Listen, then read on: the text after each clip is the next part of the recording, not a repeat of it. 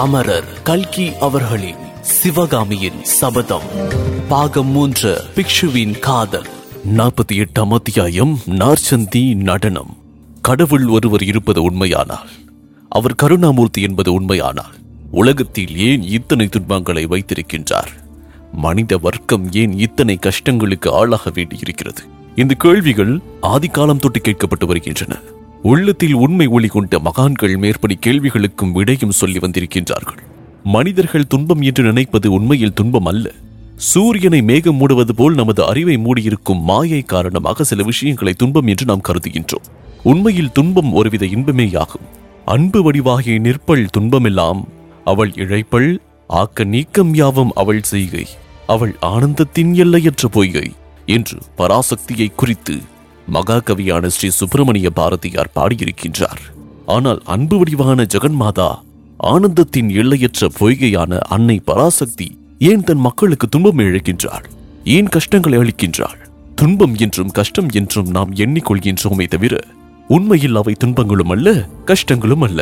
அறிவு தெளிவோடு பார்த்தால் நாம் துன்பம் என்று நினைத்ததும் இன்பம்தான் கஷ்டம் என்று கருதியதும் சுகம்தான். இந்த தத்துவத்தை நம்புவது அவ்வளவு சுலபமான காரியமல்ல.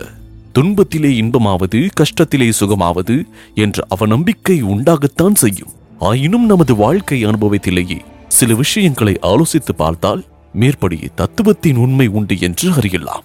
சோக ரசமுள்ள கதைகள். காவியங்களை படிக்கின்றோம். சோகமயமான நாடகங்களை பார்க்கின்றோம்.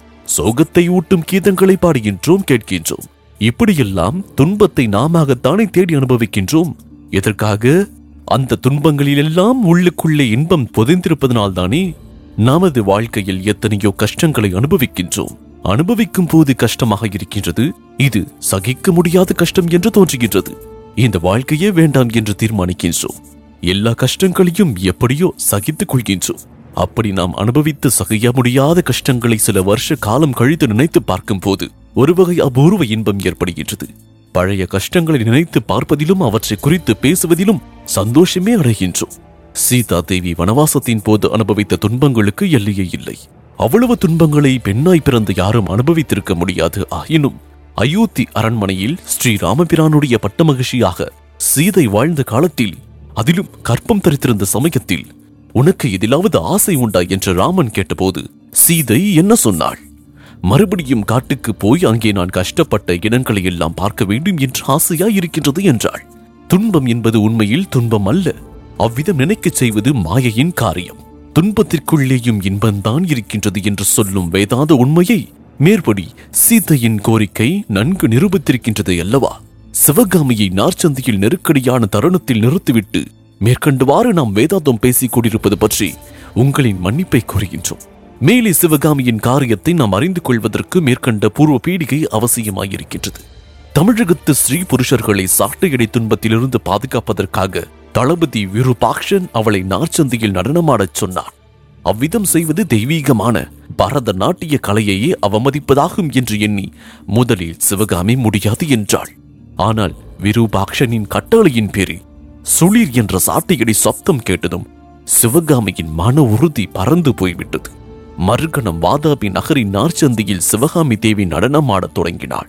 அற்புதமாக ஆடினாள். துன்பத்திலே இன்பம் உண்டு என்னும் வாழ்க்கை தத்துவம் நன்கு விளங்கும்படி ஆனந்தமயமாக ஆடினாள்.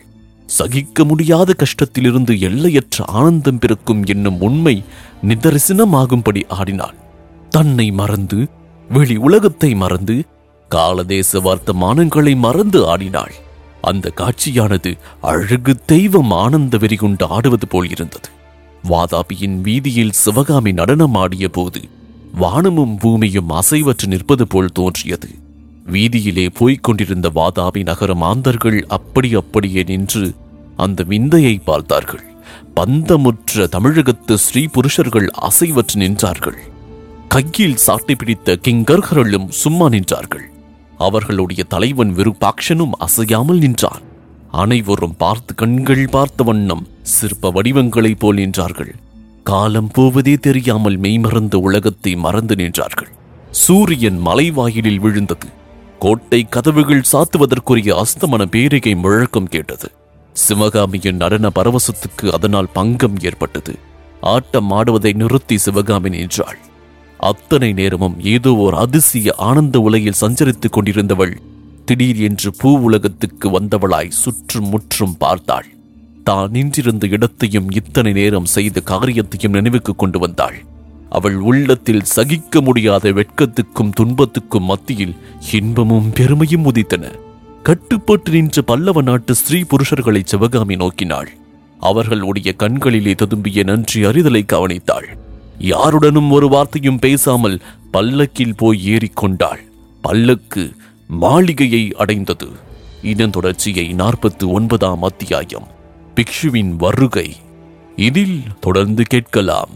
இக்கதையினை உங்களுக்காக வாசித்து நான் டிஜே முருகா. உங்கள் கருத்துக்கள் மற்றும் விமர்சனங்களை ஃபேஸ்புக் மூலமாக தெரிவிக்க Facebook dot com slash Murugan dot radio மற்றும் Instagram handle Murugan dot DJ மேலும் ஐந்து நட்சத்திர மதிப்பெண் வழங்கிட ஆண்ட்ராய்டு மற்றும் ஆப்பிள் ஸ்டோரில் சவுத் ரேடியோஸ் டாட் காம் என்ற செயலியை தரவிறக்கம் செய்யுங்கள். மீண்டும் சந்திப்போம். நன்றி வணக்கம்.